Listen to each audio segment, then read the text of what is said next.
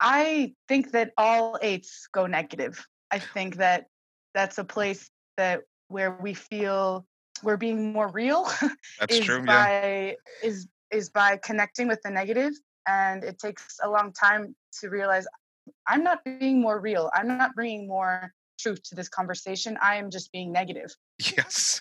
There's just something that runs in my blood um, that wants to squeeze, that wants to debate, that wants to fight. And I would find myself in the middle of conversations where I was having an argument with a person, and I'd think, I don't even give a shit about this. Like, why am I? Yeah, why am I in this Oh my God, argument? yes. Like, I don't even give a shit.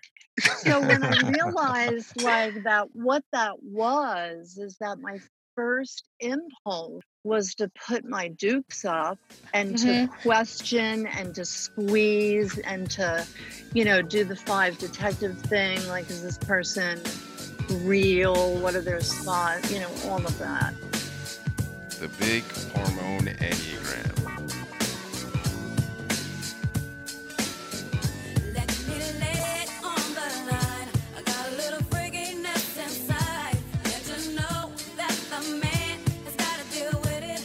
Hi, it's John here. I'm a sexual self-pres four five four five eight tri-type. Hi, David here. I'm a self-pres sexual nine with a one, nine seven four tri-type. Hey, it's Emeka. I'm an eight wing seven sexual type with the eight five four. Try. Hey, it's Nancy. I'm a self-pres social three, wing four, and three six nine tri-type. Do you know I checked quarantinenudes.com and it's available? what? Oh, oh, my really? god Yeah, I was like, some you should, pervert You should snag that. hasn't snagged this already. We're gonna be in quarantine for the next two years. please don't say that At least oh, I think Wait. off and on, it's gonna be a thing. Yeah, I think for so, a too. while. It's not gonna be straight, but it's gonna be Yeah, waves. This is basically a sexual aid call. pretty much. cool Yeah.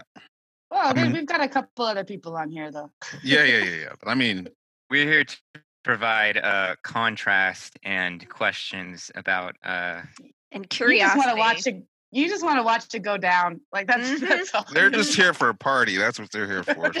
oh, we're we're just hoping For- that there's a lot of uh, pickles and. And dancing and costume changes. Inappropriate Can comments. we, can we turn on our video, please? No. Just Sienna, actually, just Sienna. Yeah, just Sienna, actually. um i don't Yeah, feel right. comfortable doing that Aw. All right, so I'm Paula, and I am an eight with a nine wing and sexual self pres. Well, I'm Sienna, and I'm an eight with the seven, um, sexual social, and my tri type is eight seven two.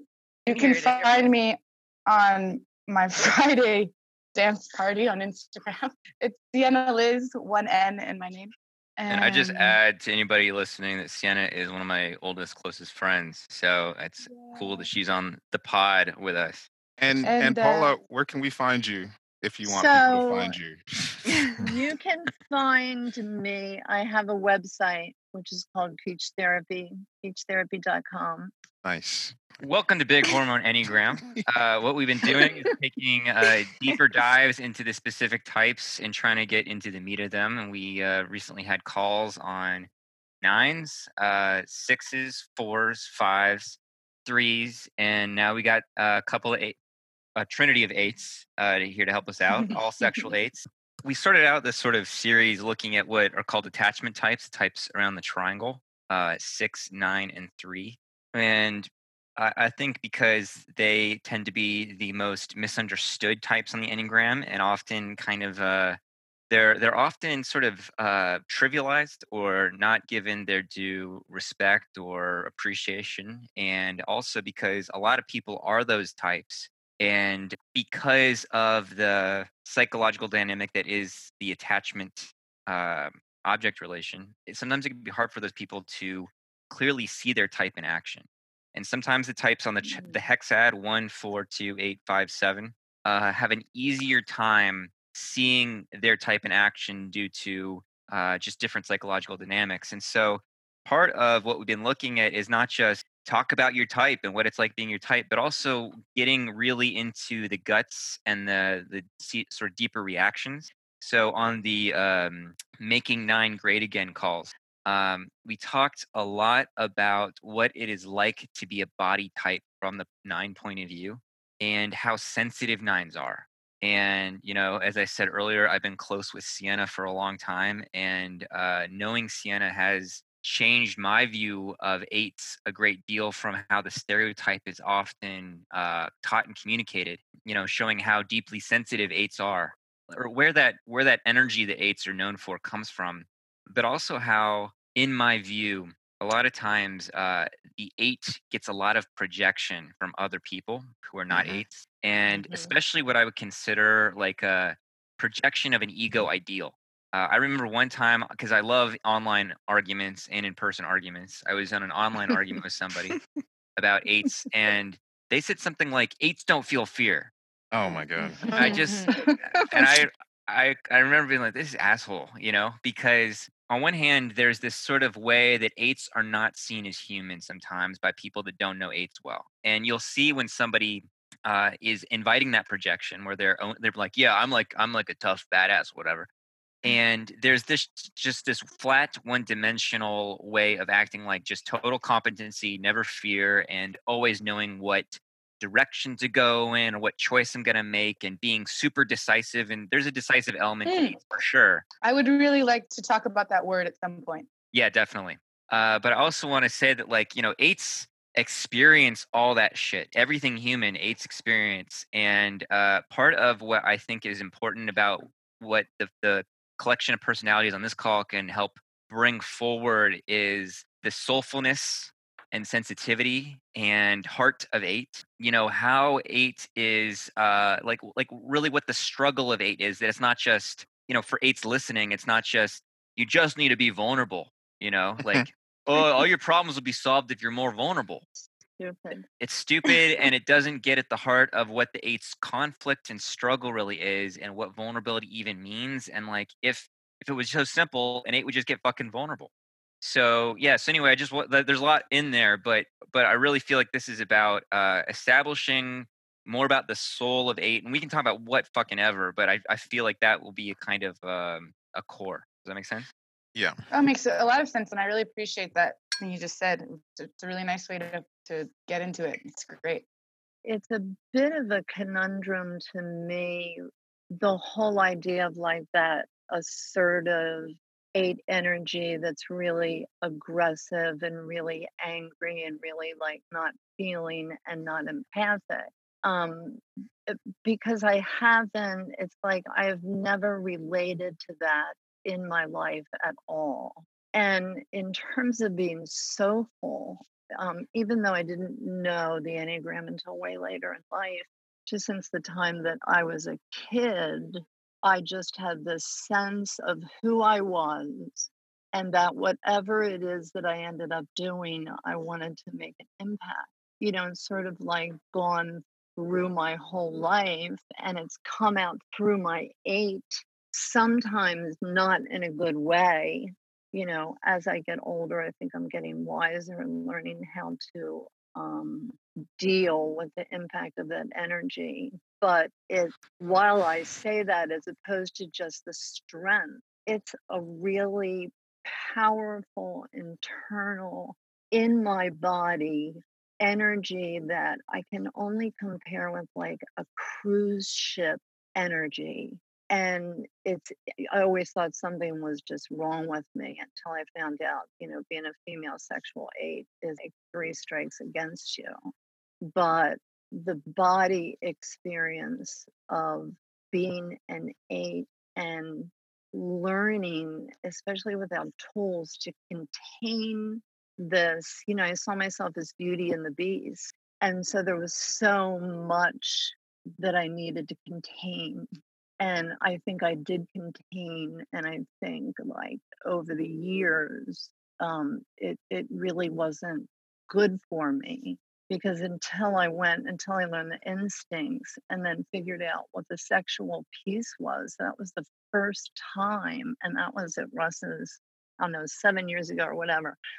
the first time that the whole in the instinctive workshop he did the sexual piece and i had such an intense reaction to it and it was an intense reaction of shame you know then when we got up in the lineup that you do at the end and you get up there with all the sexuals and stuff i all i felt like doing was like punching the person next to me and shoving the person on the other side and it was all this physical energy and i was a but i didn't want to say anything because it just sounded like typical aid stuff but that was and i remember going back to my hotel room and calling gail and all of a sudden it was like that's what it is that's what it's always been I'm cur- I'm curious about when about about this cruise ship energy that you you you said. Um, what is that?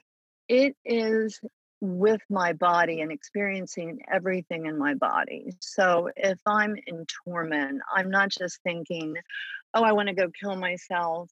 It's not in my head, it's in my body. So it might express itself as like, I just, I have to bend over in pain, but I know it's emotional. I know it's not something wrong with my body. But on a on a 24/7 basis, I can feel my whole body throbbing. I mean, I don't know if that's the right word to use, but I think it it's is. like a constant underground and it's always there and it's in my whole body and that's been something that is that the sexual piece and learning like that is sexual energy but i think the way it manifests in me is this containment you know i've Mm. contained it i have the nine wings so there's always that internal jihad of my eight wants to fight and my nine wants peace Uh, is the cruise ship analogy then that you're just continually breaking through the ocean? I mean, you're just it's just on a steady path forward. It's it's not going to stop. Is it is that what you mean by cruise ship? Well and maybe cruise ship is a bad analogy it's it's It sounds not like, like you're you're the forcing me to container, kind of. Yes, it's I'm the container and the energy is expansive. So the way it feels is like it's like that whole thing where you know you have this low vibration but given a certain trigger it can expand and expand and expand you know it Mhm. feels like you're ripping out of your clothes because you're just Mhm. you're getting big internally Right. and you know especially at my stage of life it's exhausting to fight that beast in the basement That's really good. I like that image of that you're the container, and then there's this energy that is always expanding and could explode, possibly. yes one of the things you're really beautifully illustrating is the way in which the body is the uh, focal point of, of like all the different emotions and the way that you process things. And you know we talked a lot in nine about how um, the way impressions register on a body level and how for the nine because their boundaries are open they get overwhelmed very easily by themselves they're sensitive and to the but the point where they have to numb themselves. But with with the eight um, you know what can be confusing or unclear for people that are in relationship with eights it's like you know the what what people tend to see on the outside from eights is a kind of um it's kind of a confidence but it's not it's not like i'm i'm confident but it's like when when there's a reaction uh there seems to be little doubt or little there's like an absence of what what, what people would normally check themselves in terms of expressing themselves so you were speaking correct you were speaking earlier about this sort of free expression versus containment. You know, I think that there's something legit with uh, eights having a lot of energy and needing to learn how to creatively uh, contain in some way or creatively ex- find find outlets of creative expression for all that energy. Uh, that's not just hurting people and destructive. And so, like, where do you find um, a uh, uh, not a middle ground, but uh, an actual creative channel for that kind of energy? That's not just self-containment, and it's not just like letting it all fly. You know what I'm trying to ask? yes Yes, I well, like all of the eights that have said so far, is that um, I have a lot of energy. and I've always had a lot of energy. Um, because also there's like this this need to kind of get the middle of everything. You should watch me eat sometimes. Like I just if something if something tastes good or something feels good, I, I or if the, if someone is expressing something that I feel like they need to express, I want to go to the center of it. You know, No, I mean, you shouldn't watch Sienna eat. You should watch her sleep. Uh, I, I don't know. I don't know if you remember Sienna, but like, remember watching like uh, Seventh Seal and you fell asleep, and then I imitated it for you. yes, yes. That that was like in my early twenties. I didn't know how to manage my energy at all, and so I was just going hard, real we're hard. watching. We're watching this like kind of you know like it's one of my favorite movies, but it's like a kind of uh you know long and it's made in the 1950s or 60s or something, and we're we're like sitting on bed watching this movie, and then Sienna falls asleep, and it's like the most intense large gestures to just turn around or like you know like her mouth is totally open breathing like you know it was just like so fun it was it was just like a was- she was just as active asleep as she was awake I, I'm not sure if I was completely asleep. I think I was trying to fight to like come join. You know, like- that was me participating.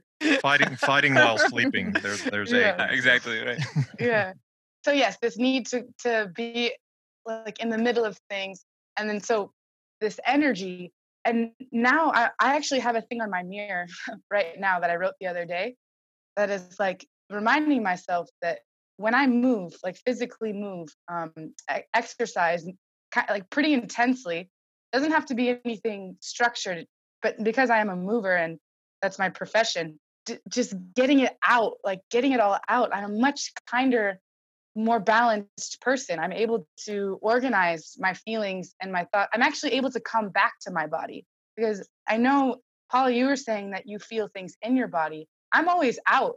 I'm experiencing all these things and my body needs to catch up. I I- like I'm doing things and I don't always know how it's affecting my body. Um, some of that is self-pres last, right? Probably. Yeah, self-pres last. Um, and I don't know if that's just self pres last because I was gonna echo a little bit of what you're saying, where I think with the seven wing that um Mhm. I just end up I just feel like uh my motor is just going much faster than I can keep up with in terms of what my awareness of what my body's doing. And so like some kind of physical practice where I can slow down and kind of get in there and and like what you're saying, like catching up. I feel like I'm always uh, way ahead of myself on the go. It feels like a constant motor internally. Yeah, and I think that this word that you were saying earlier of e- eights being decisive, I- don't think that's always true. I think that we are action oriented, that I will um, move, I will do an action before I've decided what I actually want.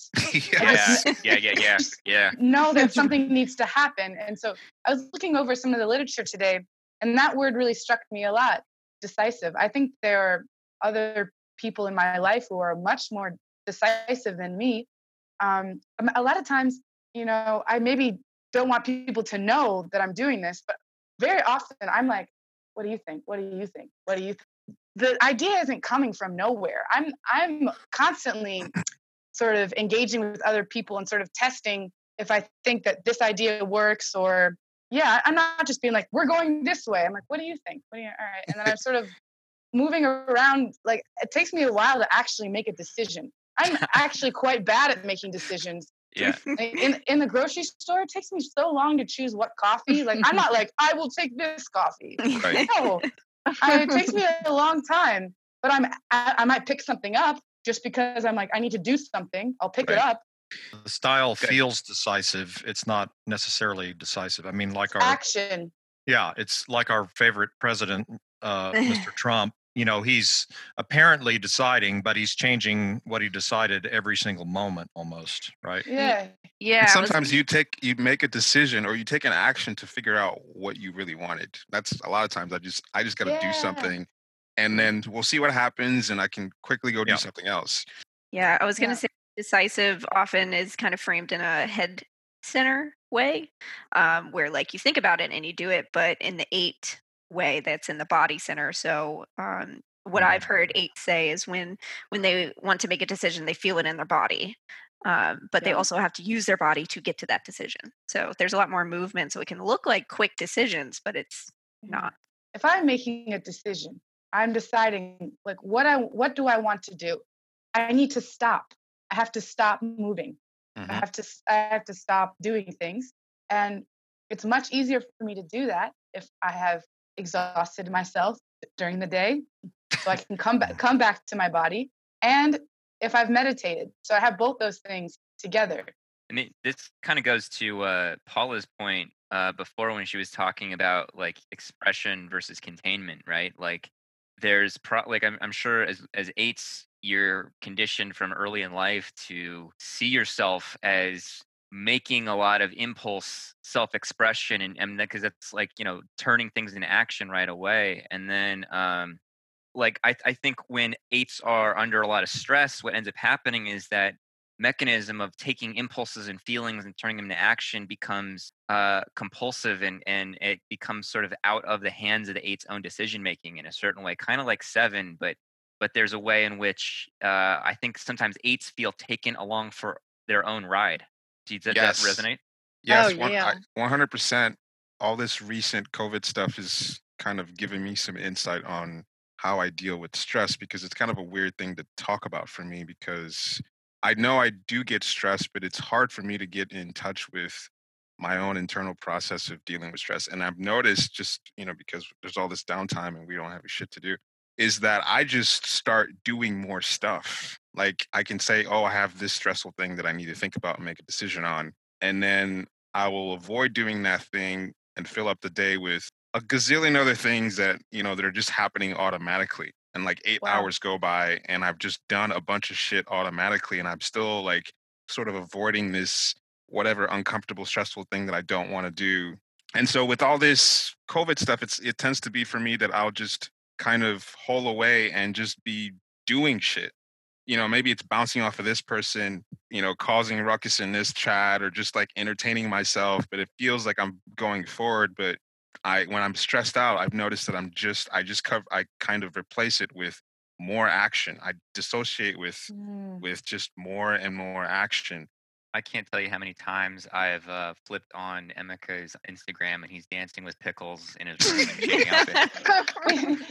Yeah, but I like I, I like what you're saying, Emeka, about dissociation because something that I think that you and I have talked about that you seem to resonate with is that the you could say lust, the the passion of eight or whatever, the just the, the defense mechanisms of eight is essentially dissociation, just the same way nine's sloth is Mhm. dissociation, but it's a different style of it.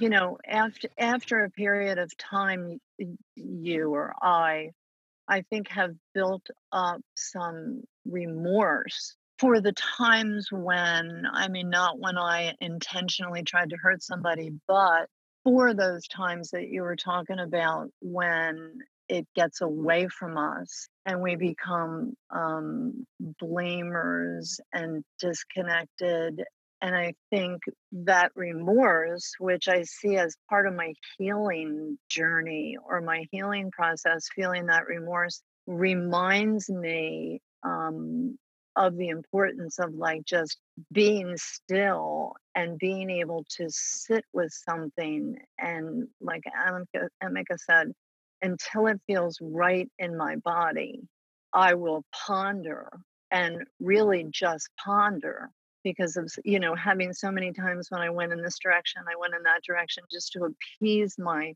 lustful appetite you know it was always when i got in trouble so Hmm. you know learning to just sit and ponder um, and then all of a sudden my body moves and i know what the decision is um, has been something that i've i've more evolved into in my old age mean, the way y'all are speaking, uh, like I am a pathetic four with a five wing, but I have an eight fix, and like I, I don't know, like you're giving voice to a certain way that I see that when uh, an impulse makes its way through the labyrinth of my psyche and gets down into my body, and and I I want to do. It's, it's sort of shedding light on how I've sort of used my own energy to discharge or push or uh, turn things into action in a way that sometimes I don't even I'm I'm going along with some impulse, and uh, so it's really interesting because um, it seems like it is a, w- a s- it's a way of not having a handle on in the in a kind of Gurdjieffian speak what's going on in my centers. Yeah. Well, if you also look think about the, the way you dance, John, like that is Yeah. definitely connected to your to your eight. You're not thinking when you're yeah, um, and also how you drive as well. How does John drive? Uh, oh God, I can't imagine. Um, Slow. do I want to go there? Yes. Signal every time I turn, and I I'm check all my sure.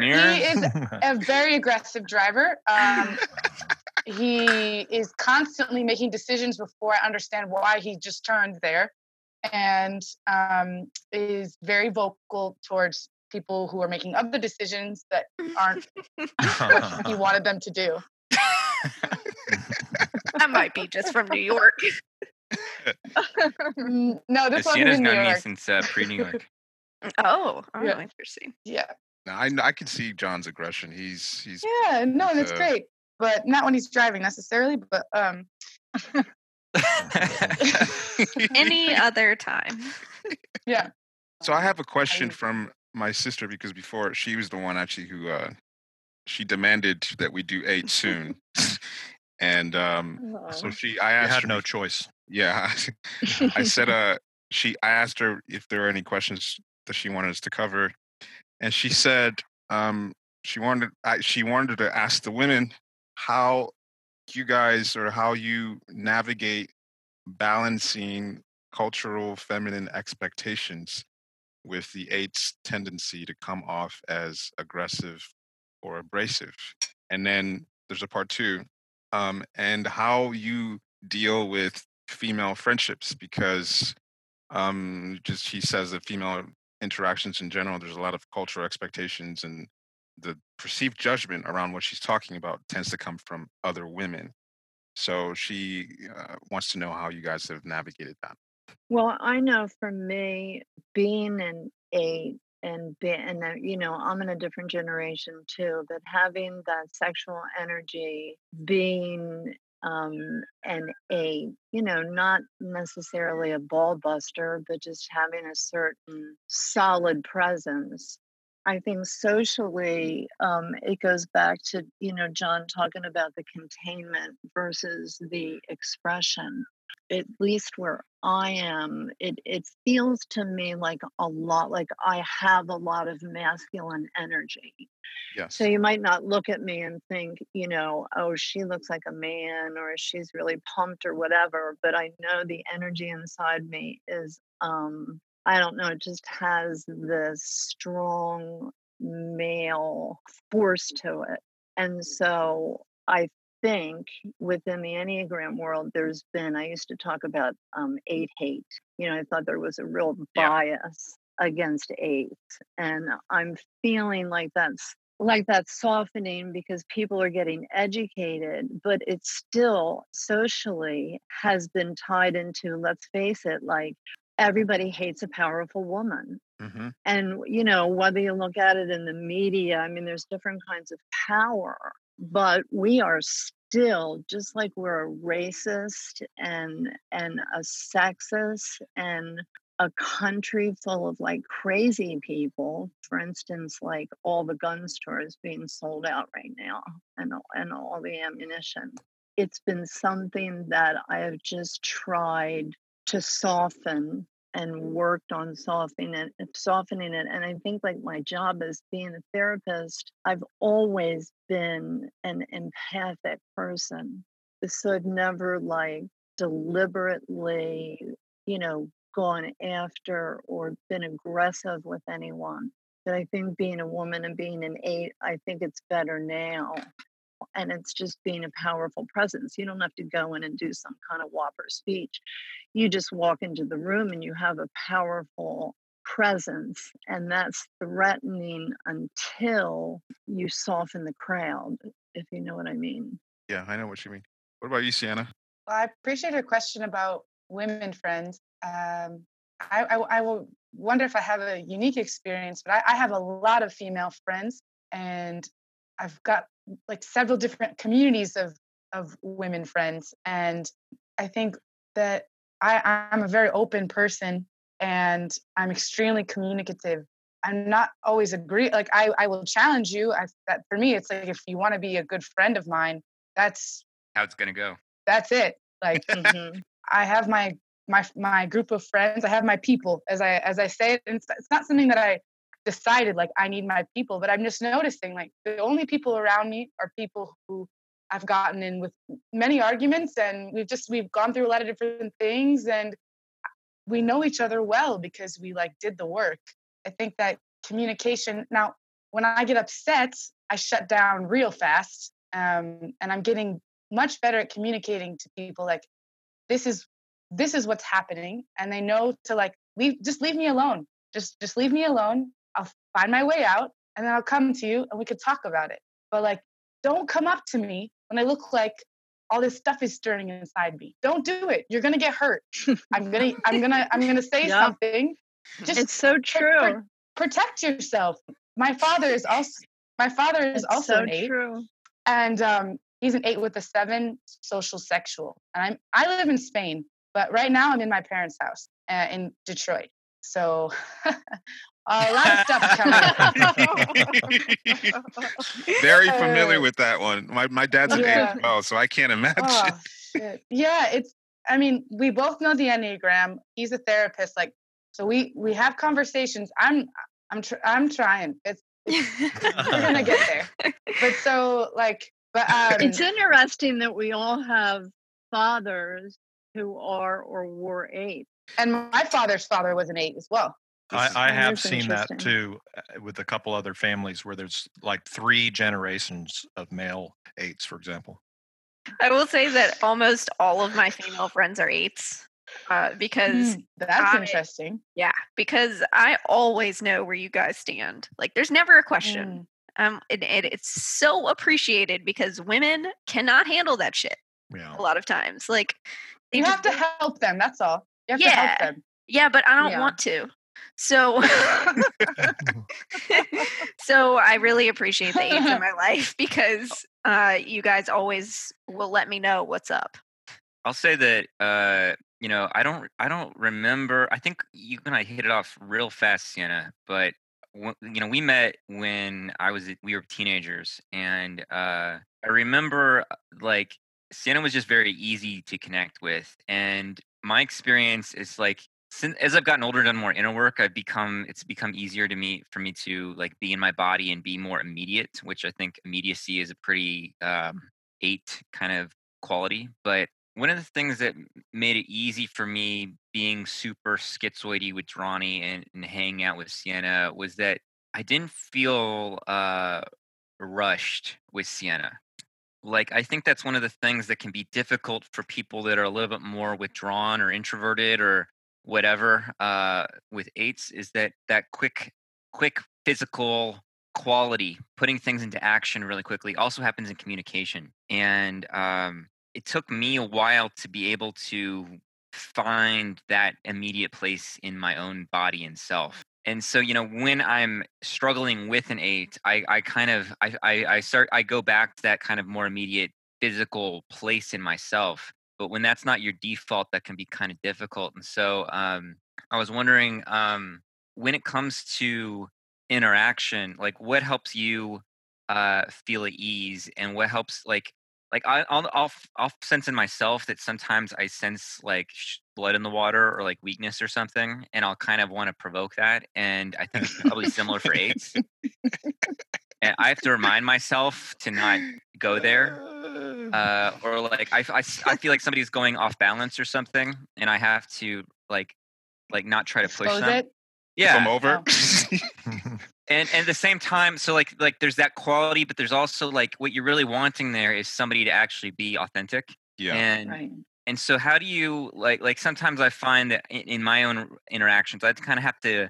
Uh, in a certain way, help people get there if I want to. Ha- if, if there's a, a need for extended conversation and not just fucking bouncing. Like, how do you guys? Uh, i- is there a is there a way that you find that balance with people and like is that a struggle not to kind of provoke or what I would say online it's probably a little bit more difficult because I feel like a, a big part of my own process in sort of skillfully fucking with people, but not like, you know, going overboard is just having a body to body sense.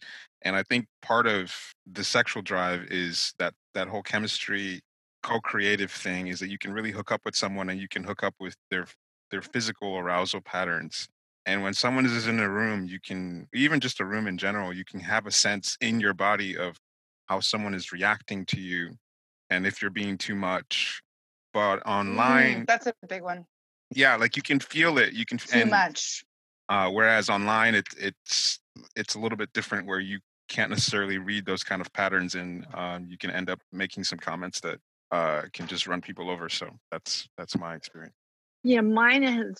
I I just can pick up in my body who whoever I'm with, sort of where they are, how they're responding to me, what you know, what question or what topic is engaging to them. Where do I lose them? It seems like all of those nonverbal uh, things going on are just glaring for me. So it's almost like I I hate it on some level. I mean, it's worked for me professionally, but I hate it because I just pick all that up, and I don't always want to pick it all up.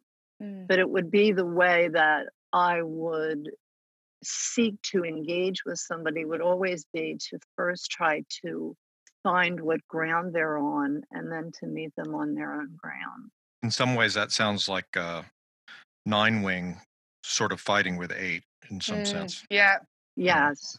Yeah, I think you're right. David. Body body absorbing other people's tone, vibe, etc. Right. Feeling some responsibility to steer it. Hmm.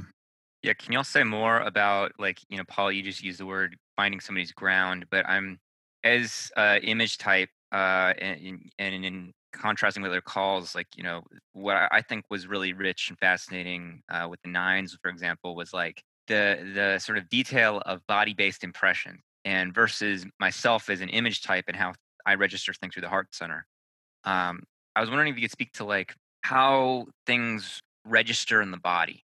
And you know for when we talked about the nines you know things go very deeply into the body and almost get stuck in there and they, have to dissociate to kind of find themselves apart from what's coming in through the body. And so um is is that it, like what's similar or different about that? And is it like things come in and turn into action so quickly that they don't penetrate or, or how's it Well, f- for me, it's uh, like it's interesting that both of you, Emeka and and Paula, you've both talked a lot about your body's experience with with this, and like for me, I do a lot of thinking, very very quick thinking, um, I, and I don't necessarily know how it's affecting my body. I, um, it's like a, a bunch of information is going in, and I'm making a lot of analysis in a very very short amount of time, and I'm and then I'm doing something about it.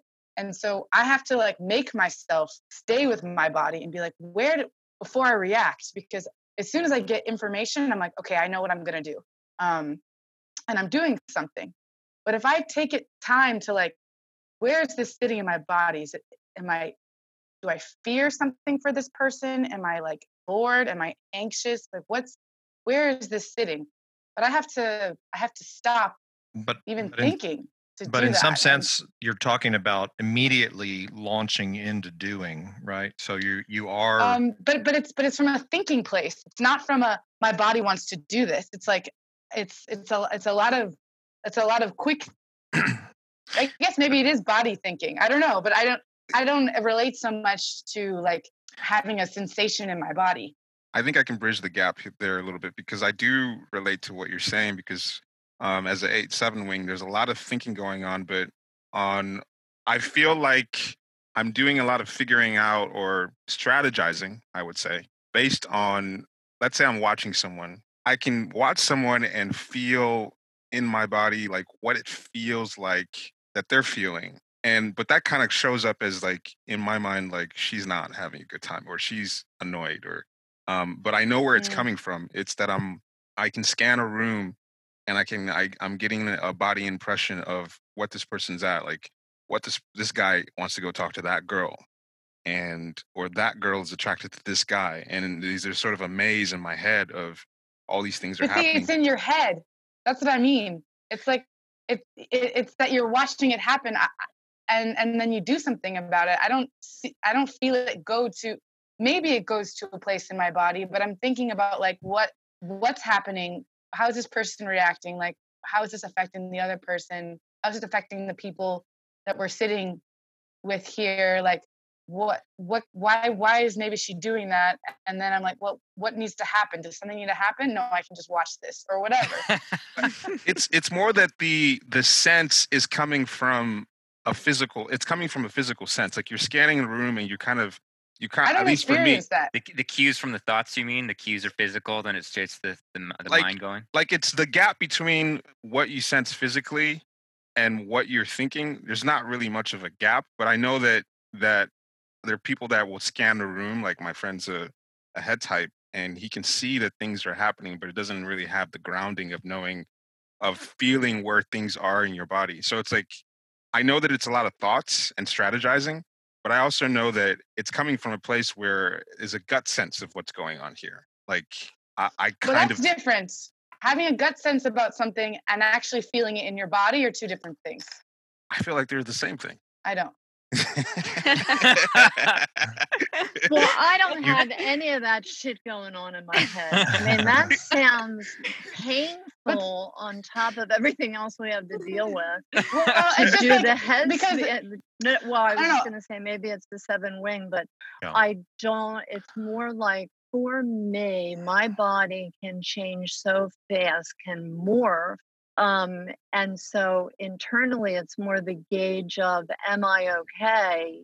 Or if I'm not okay, it's turning up somewhere in my body. So it could be that all of a sudden my feet feel tingly, or I can feel a pain in a certain part of my body.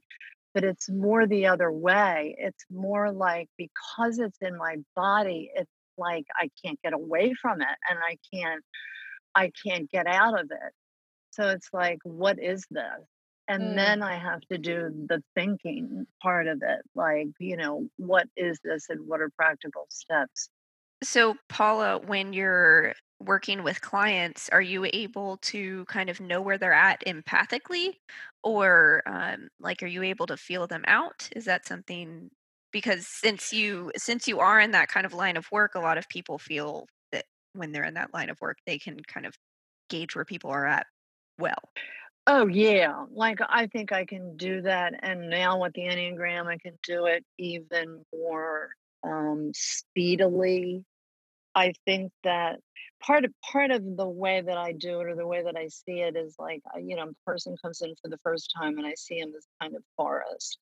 So the my first job as a professional is to get inside that forest where they are and then look around and together walk out with them. So that, you know, metaphorically, Mm. what that can look like is, you know, I can be in my chair laughing my ass off. I can be crying my eyes out with somebody who is suffering. And then on the other hand, you know, there have been a couple times where I've probably gone over the ethical line because um, and it's probably the protection thing like when there's been Mhm. people in my house in my um, office and i feel like they're getting bullied there have been a couple times where i like almost went over my ottoman um, to strangle them and so you know there are times when i do get really pissed off and i think i have to really get a grip on this because i'm just going to scream at this person in the next session. So, one thing that I've always uh, loved about eights is how empathic they are, but it always seems like they aren't very empathic with themselves. Like they know what's going on in a whole room. They could be like, "Oh, this person just went through a breakup. This person is uh, like having the best day of their life," but then they have no idea what's going on inside. It's part of being a body type is self-negating. If nine is sort of the center of the body, on one level, eight and one are iterations of nine, right? And and eights are Mhm. um eights are well dropping their basic vulnerability often um and negating themselves that way and and moving into force and action and sort of not checking in with their heart or all the time or their um their softer emotions it's been interesting with all this stuff happening. Um, talking to some of my family members, and uh, my mom's been calling pretty often, and last time she called and uh, we were done talking and she was like so how are you doing and it just caught me i mean whenever she asks me that kind of stuff or anyone asks me that kind of stuff it always catches me off guard It's like why are you asking me how i'm Same doing same with me as a nine. I don't I don't I don't know what to do with that question. i'm like i'm fine what are you talking about Yeah, what's the right answer? But are you always fine or like what? I don't get that. Got to give Well- up your emotional location, guys. well it's well i mean in this in this case i was fine i mean she's asked me if i was okay before i guess in this case i was like why are you asking me that i, I did i haven't told you that i'm sick i'm i haven't you know like um you're the one that probably has an issue and then i was started thinking maybe she wanted me to ask her how she was doing or whatever i was just strategizing in my mind why she asked me. I didn't actually mean to Yeah, maybe just double checking. about you. yeah, she's probably just double checking. and I'm like, why are you like? I'm okay. If I had a problem, I'd let you know. I mean, it's so I've noticed that. Would that- you though? Would you actually? Would you let her know if you had a problem, like an emotional? Well, it's more of a do I want to involve you with my problem? And in the case of I did get No. COVID. yeah, when people just sort of shoot that out there, I'm always trying to figure out like, what are you trying to get at here? Like, are you trying to get something from me, or do you like, you know, why they're you just asking me that? Well, what about if they just care about you? right. well, so it kind of it, so what you said was if they can't help me with it, I'm not going to bother them with it. Is that something that resonates with you, Sienna and Paula? That there has to be like for you to contribute to my problem, you have to be able to fix it or help.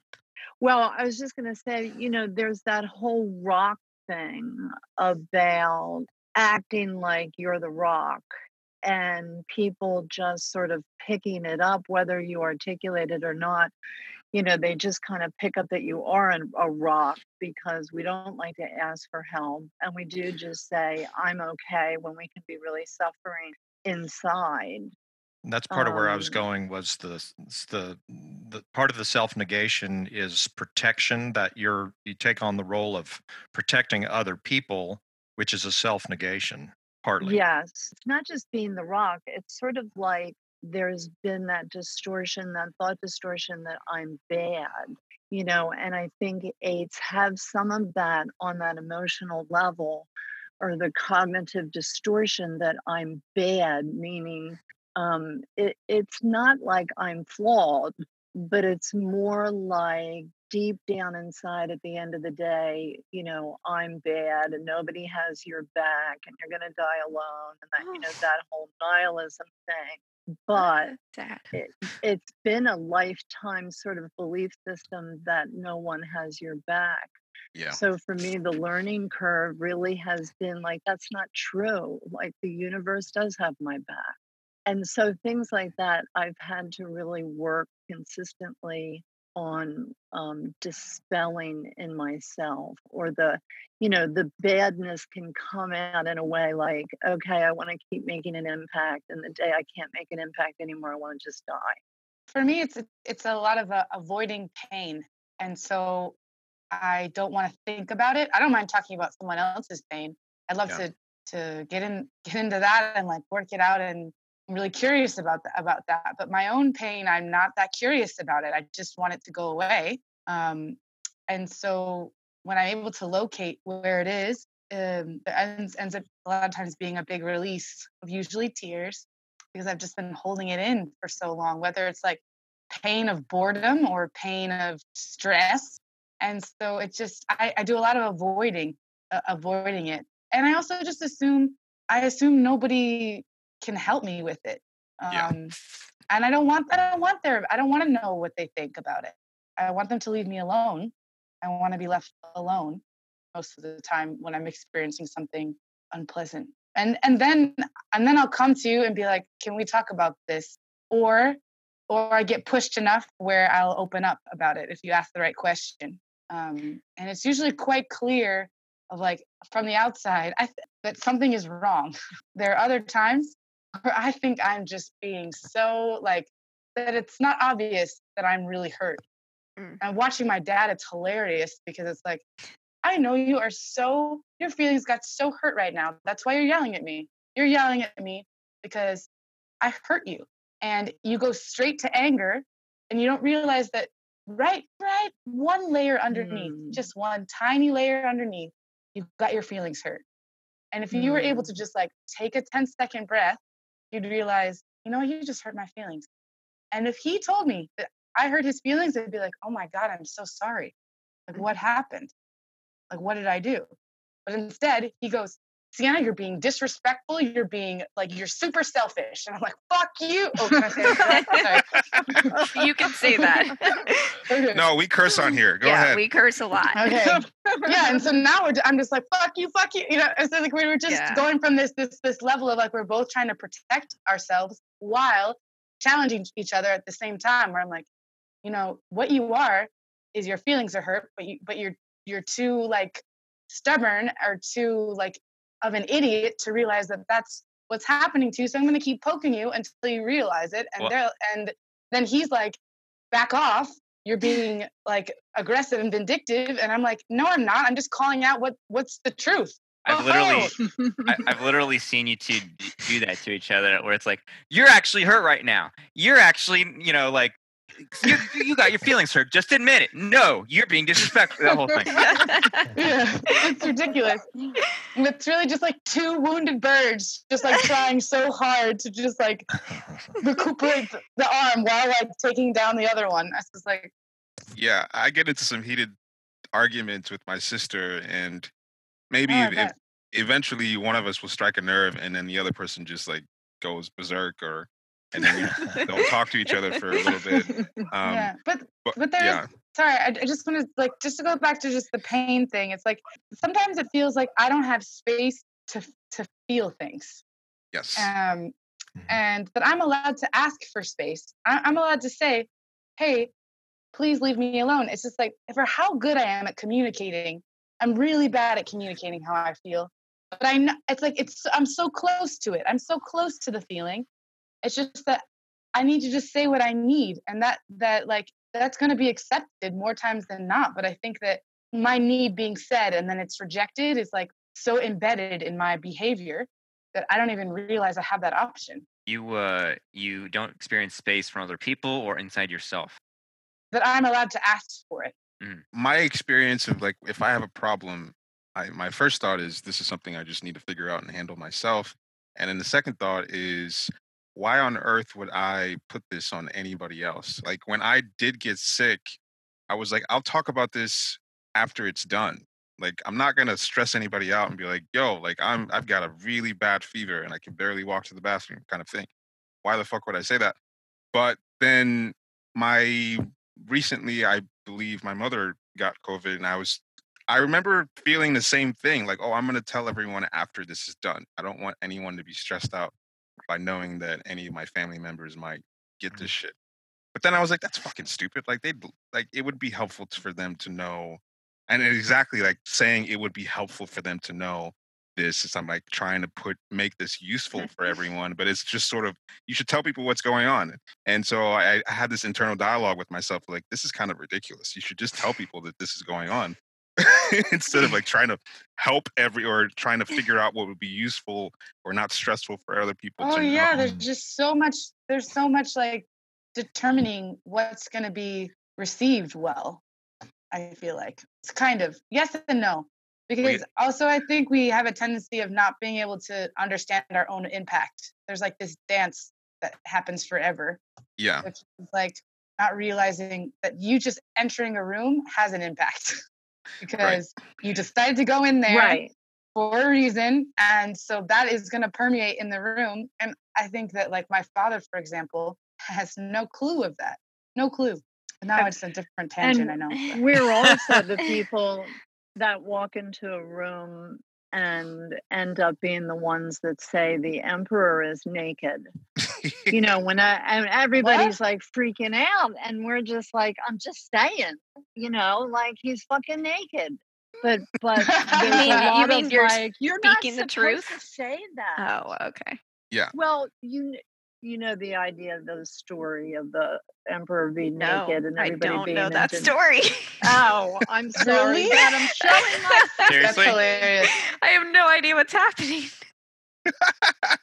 I'm don't know that telling you in story? three sentences. I thought she just came up with that. I And by the way, uh, Nancy is 12 years old, and you know she's just very precocious, and so we wanted her to be on the no, pod. I am 24, Precocious but I'm a good word. still very I young. forget how young you are. Yeah, I'm much younger you are than the everyone on this call. Yes, Yeah. I'm aware. Continue. well, but you you know what it means in the sense that like when we just say something because we're being real, like Right. hey, that, That does wall make is sense, yes.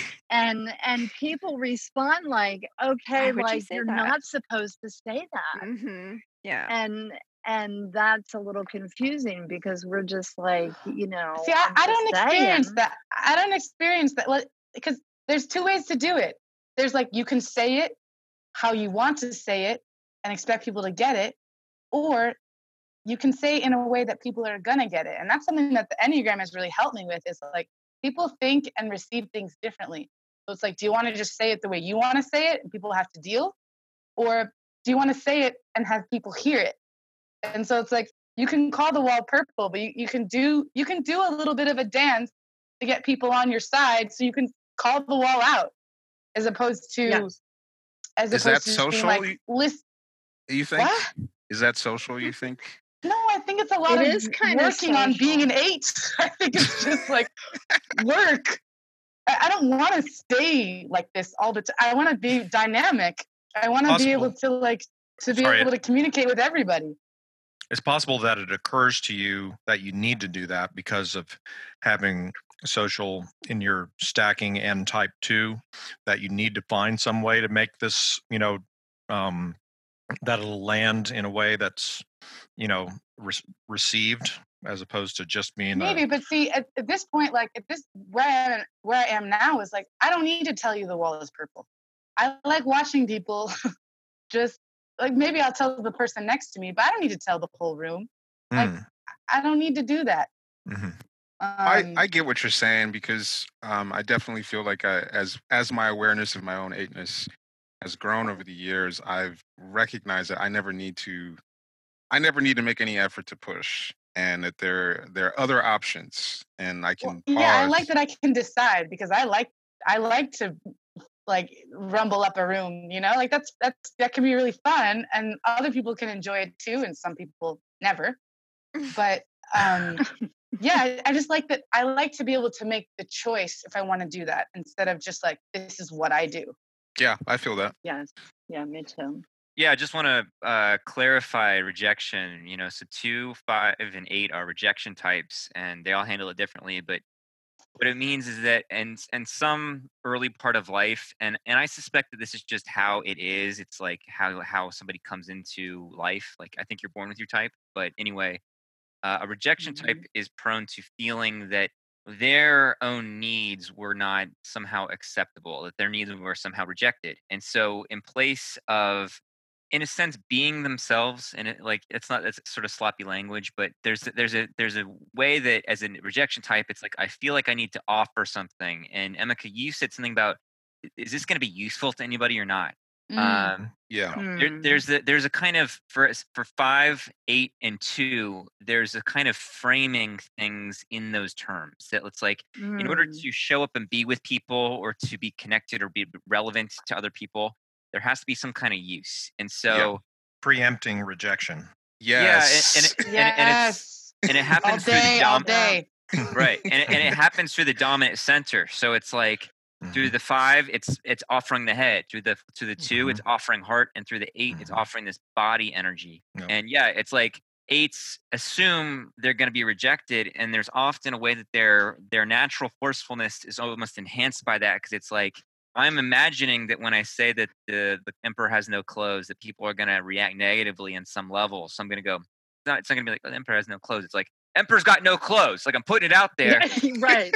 anticipating that they're going to resist it yeah. Yeah. You know, I've noticed it, that you know, just working on this or doing this podcast, working on this podcast together with you guys, that uh, even just promoting the podcast, I realized that this thing has to be framed in a way to get people to give a fuck because I assume why on earth would anyone give a fuck about anything I'm doing or anything that I'm involved in? So I have to I have to present something that is so compelling that even if you don't like me, which I assume you don't, that you will you'll be interested.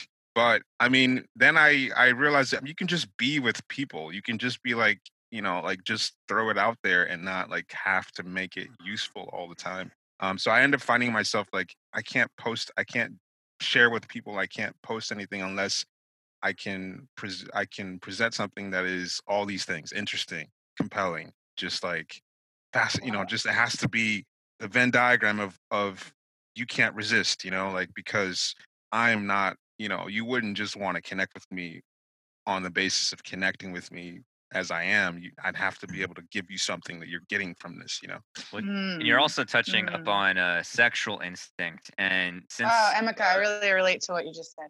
yeah and, si- and since we're you know like we're getting in on time, which I don't give a fuck about time, but you got to edit, you know. So, yeah, Yeah, we, we gotta we're we gotta hit sexual to two hours. yeah, we got yeah, we got to hit the sexual instinct, and um, I don't know, like I don't have any specific question, but I just want to hear all your your thoughts on your experience of being an eight and a sexual type, and you know uh, how that goes together, because a lot of times uh, the stereotype I think that most people have of eights is usually a social or a self-pres eight, whereas Yes. self-pres eight is excessive in uh, you know, lifestyle and wealth, or you know, maybe physically pushing themselves some way, or a social eight is like holding court over a lot of people, or being the kind of troublemaker that gets everybody, you know, galvanizing force in relationships. But for the sexual eight, there's something about holding the attention and and being what Emeka is speaking to, kind of like exciting and and juicy, not necessarily liked, but like holding something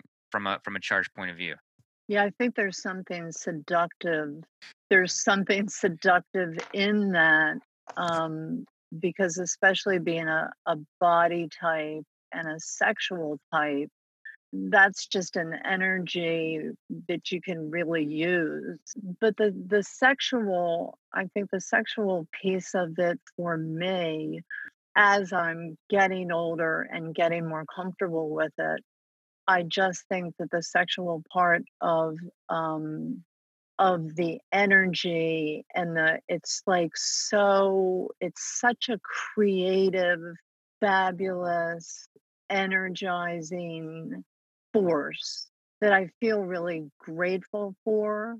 You know, the sexy, not sexy, but the whole lust thing um it it's manifested in me with the whole like you know if a little bit of this is good then a whole lot of it is is even, Even better. better, and the other thing the last thing then i'll shut up like about the sexual thing is that the energy that energy just has um an unending well to it you know it's it's sort of like that joke about the guys in the boat with St. Peter and he's saying are you sure this is heaven and um and St. Peter says yes and then he looks across the river and this guy who's a real um terrible person is in the other boat with a blonde and a bottle of champagne and he says well I know that to St. Peter I know that guy and he doesn't deserve to be in heaven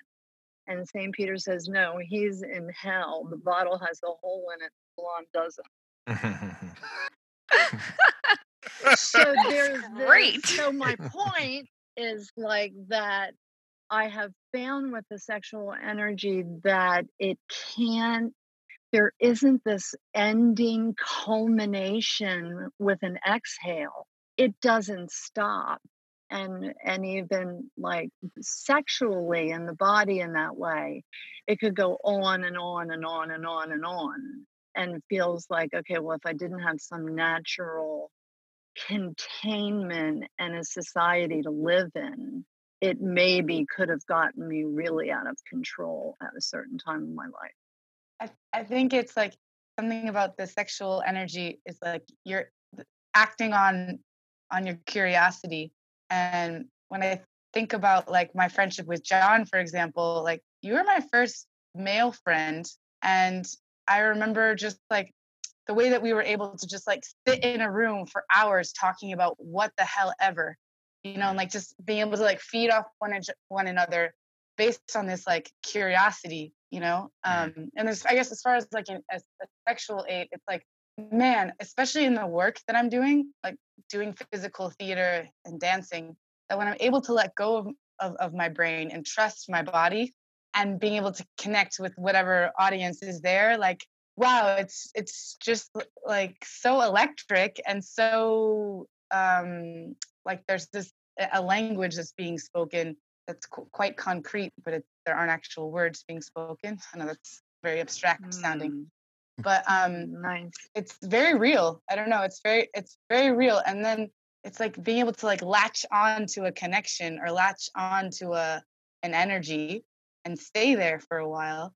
You know, it's I find it difficult when, especially like with a partner, if their first stacking isn't sexual. Ooh, I do a lot of work. You know, like I'm I'm Yeah. I'm creating problems or creating things so that I can get that juice, you know? Yes. Yeah. Um like right now I have a partner in Chicago. Um so it's like a long distance thing. And he's a nine. I think he's a social first. I've never dated a nine. But like Welcome to the club. wow, it's crazy. Um, but like uh yeah I, I find myself doing that where things are chill things are real chill and i'm just like we got to kick this up this is not doing it for me and so i'll just like but it's interesting now that i have this awareness that i'm i can watch myself doing this and i'm like what are you doing? You're having a pleasant time. You can relax. You don't need to you don't need to create drama. You're like there's no need for this. But i i'm just I, I want more. And sometimes he's just like what is happening? Like he doesn't know. He has no idea what's going on. And he just sort of like flips out and so i'm having a conversation completely by myself I, I Prognosis feel for like this relationship does not sound very good.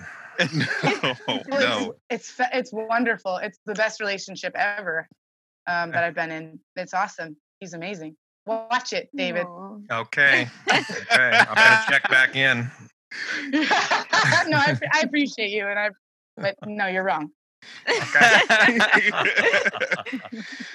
well, I I feel like it's been a, a process of for me in in learning about my sexual instinct and what what sexual aid is, and it's really I've had some experiences. Well, first I met Paula a couple years ago, and that was the first sexual aid that I met, and just kind of getting a real first hand example, just meeting that energy.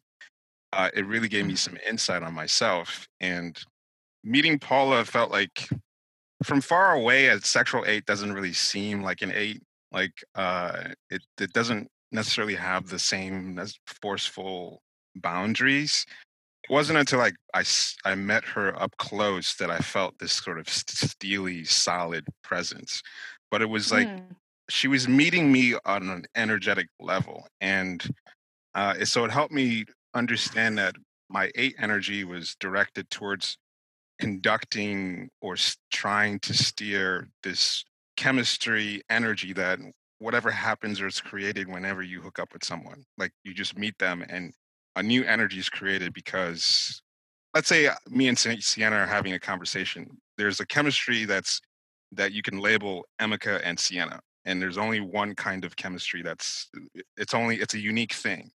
And so eight energies like you you get really excited and you get, you know, like that you have this new chemistry and you want to do things to it. You want to cre- you want to have this creative interestingness Yeah. that's that's coming like new things are being born from this new energy. So it's like you know, I'm always it seems like my personality is geared around creating these new interesting alluring sort of hooks that um you know just trying to be aware that this is what i'm constantly doing like i'm not realizing that i'm i'm, I'm constantly creating from chemistry creating interesting things and so people can end up feeling like in romantic situations like just really getting swept off their feet in a, in a sense that you can sort of just take over and create Yeah. this it's almost like an entertainment system of you know here's an interesting Right. thing here's an interesting thing do you and then we can go deeper into that and we just dive in and then here's another interesting thing we can go deep into that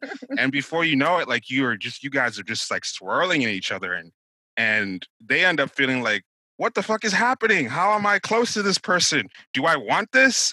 And you don't even know if you want it because it's sort of like an automatic chemistry thing that you're doing. Um, I wanted to tell a story, but it's I don't know if we have enough Wait. time, but it's a really good I'm story. okay, I have a question. Yes. Do you find that like have you been in relationship where like all of the what you just said, you do that.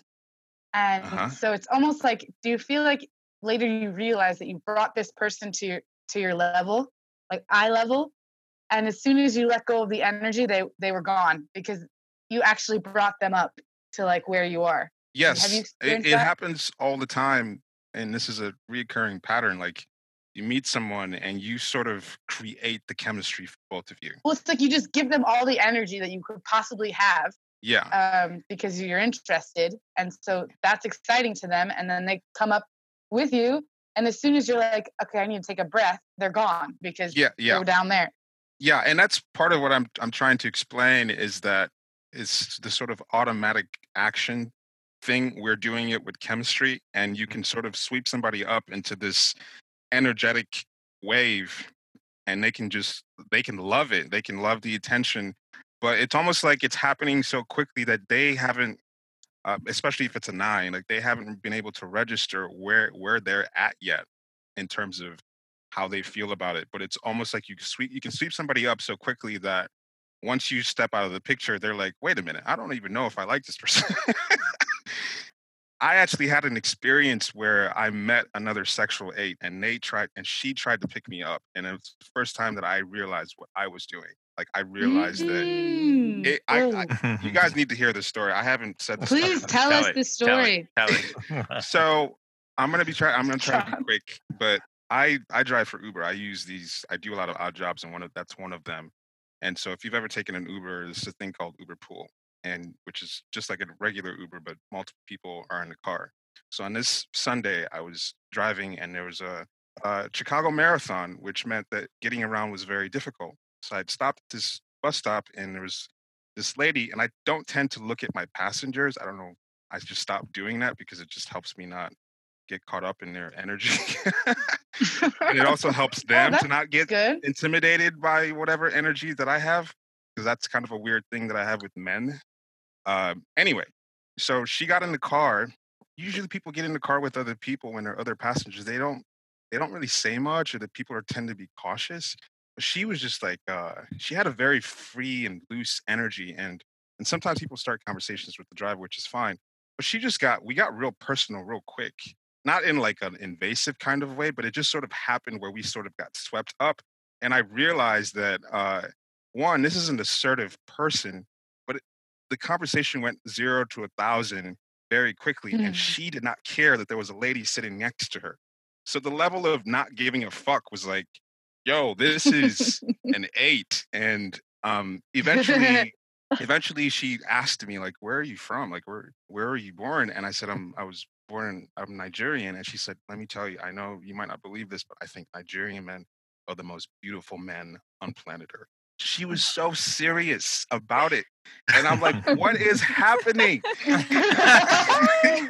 And then she just she just like kept going and she said you know like and we and we did have a chemistry like she was a theater performer and she did some like really creative blend of inner work and uh performance and it was sort of a thing a sexual eight would create it's like i don't even know what the fuck it is i can't even but it's like a performance that's going to pull you into this world and we were having these conversations i was like she's doing the sexual instinct thing. You know like that you know what it is and you just you feel like you're falling into someone?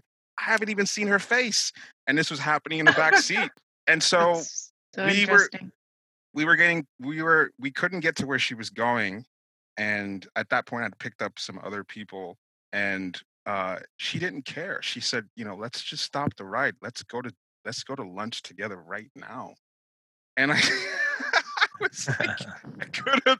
I was like, I would love to do that because I mean, I was getting high off the interaction as well. But there was another lady in the car, and I was like, let's just, you know, like, we can do this some other day. You could just eat the lady. but she was she she was she was so brazen and she was so like it was so direct and so um and it was real too like it wasn't like she was uh abrasive or anything, but it was like a a real meeting of energy. Uh, and then so we exchanged information, and I looked her up on Instagram, and I shared.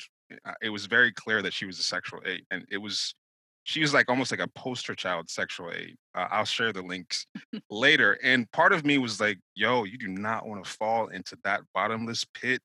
You do not like. You do not." And I hadn't really seen her, and I wasn't like sure. She's much older than I was, and and uh, I wasn't really sure I was uh, attracted to her, but I was interested. So I got caught up in with a, a nine and got really burned because I was being ignored. And so out of like sexual instinct frustration, I hit her up and said, "Hey, we should meet up for coffee sometime." And she responded immediately. She's like, "Here's my phone number. Let's let's try and you know plan something you know as soon as possible or whatever." And I was just like so I wanted the attention and I loved the attention. She was so immediate. And so I texted her and I said, "Hey, let's. Uh, when are you free for coffee this week?" And she said, "Actually, I'm having a dinner at my place with friends tonight. can, can Boom. you?" I was like, "She's like, can't. do you? Would you be comfortable coming over to my apartment to have you know a dinner, a Italian, very Italian dinner with friends, or would you be more comfortable just waiting to have a coffee later?" So she she put it out there, almost like challenging me to say, "Are you're going to be a bitch and not Hmm, come That's over?" To, interesting that you took it that way. I mean, yeah, that's. I mean, I had. I didn't know how else to take it. Just wants you to feel comfortable. She gave you two options. it did feel that way, Okay, I believe you. but uh, it's just a weird thing for people to say. Like, you know, it, Yeah. she, yeah, it was just the way that it was framed. It was framed in such a way as like you have this option to see me tonight, or if you you want to like take it slow, you can come next week or something. Like a little bitch, you can take it slow. oh, So- so uh i was like okay uh yeah i'm gonna go over to your house and or your apartment and she was like what do you want to eat and it was just like a barrage of texts and it was just so much attention and i was like this is great man and so i went over there and she was there with a with a friend um and it just it became very clear that i was getting swept up in something uh she was making like you know she's just really funny she's making these jokes about how she was gonna lock me up in a dungeon somewhere or something my like God. that. It was just like a really like a real eight to eight interaction. Um, and eventually the friend got up to leave. This was like after midnight, and I got up to leave with her because I I wasn't like I knew that she really wanted something sexual to happen. And I was like, I I don't know if I'm ready to meet you with the kind of energy that you need because I can feel the intense whatever tiger on tiger sexual encounter that you're needing. I don't know if I have that for you tonight, but I was trying to leave, and so she Poor she put her little Emeka. she put her hand on the door. Yeah. Wow. this story has taken so many times. I mean, it wasn't I'm it wasn't like loving a story. it wasn't like some kind of overt like she blocked me or anything because I was being really kind of No, demure she's about just it. making it a clear gesture. That's all. She was yeah, she was making it clear that said, she "I wanna wanted me to she made it clear that she wanted me to stay and but you know i don't like the, the the problem is not the problem but i i was really hooked into her like we had a we had a real chemistry like she was really interested in inner work and in enneagram like enneagram for real not like not i don't want to say for real but just like gurdjieff enneagram and she was Mhm. an astrologist and like she's super creative so it's just like i felt myself falling into like you know, I'm I'm sure you guys have all experienced this of being so attracted to someone's energy, their whole being, but not necessarily wanting to fuck them. And What? and or like you know, it's like I know. like I like Yeah, this I know what person. I know Or- what you mean. or it's like I no, like I know this. what you mean. Yeah, yeah, yeah. I I know that I like this person so much that I wouldn't just I don't know just have throwaway sex with them. Like it, I know that it would be. Um, I knew we were talking about relationships. We were talking about potentially having some kind of creative partnership. That's how far we went. And over the course of like three or four hours, we stayed up till like three or four in the morning. And so at some point, she said, "I, I, I can't. I don't want to mess up the phrasing." Uh, take, your, said, take your time. uh, I said, "Would you like to?" She said, "Would you like to share sex with me?" And it was so direct. And I, like I said, and I I I said sure, and she and I I could tell that she felt I'm sure that wasn't sufficient.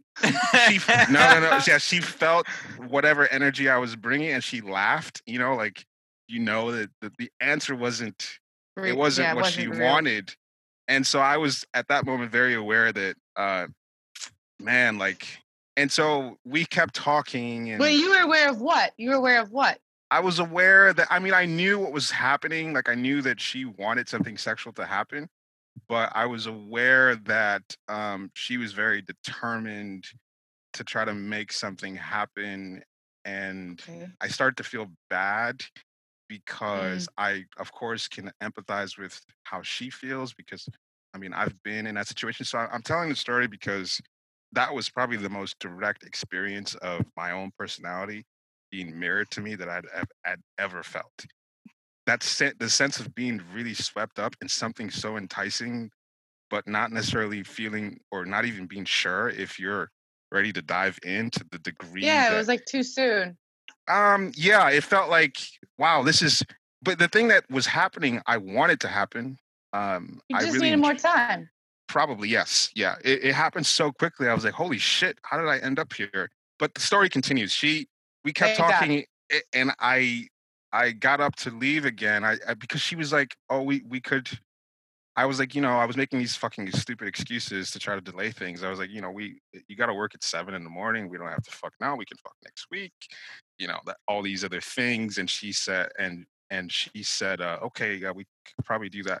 And I got up to leave, and she's like made out with we made out like really intensely and then she like made eye contact with me and we were in a staring contest for like 30 seconds it's the longest staring contest i've ever had i thought it was a staring contest but she was that, that was her last ditch effort to get me to to to mount her you know like to do it Wow. Yeah. and I later, you know, I later figured that out. Like I was sex was so far from my mind in that moment. But I just, you know, it was just like this is the most this is the most uh I've never been swept off my feet like this before. Hmm. And And it reminds me, well, I just, it reminds me so much of something that my father taught me probably when I was 14 and being an eight. I mean, he just sort of said things.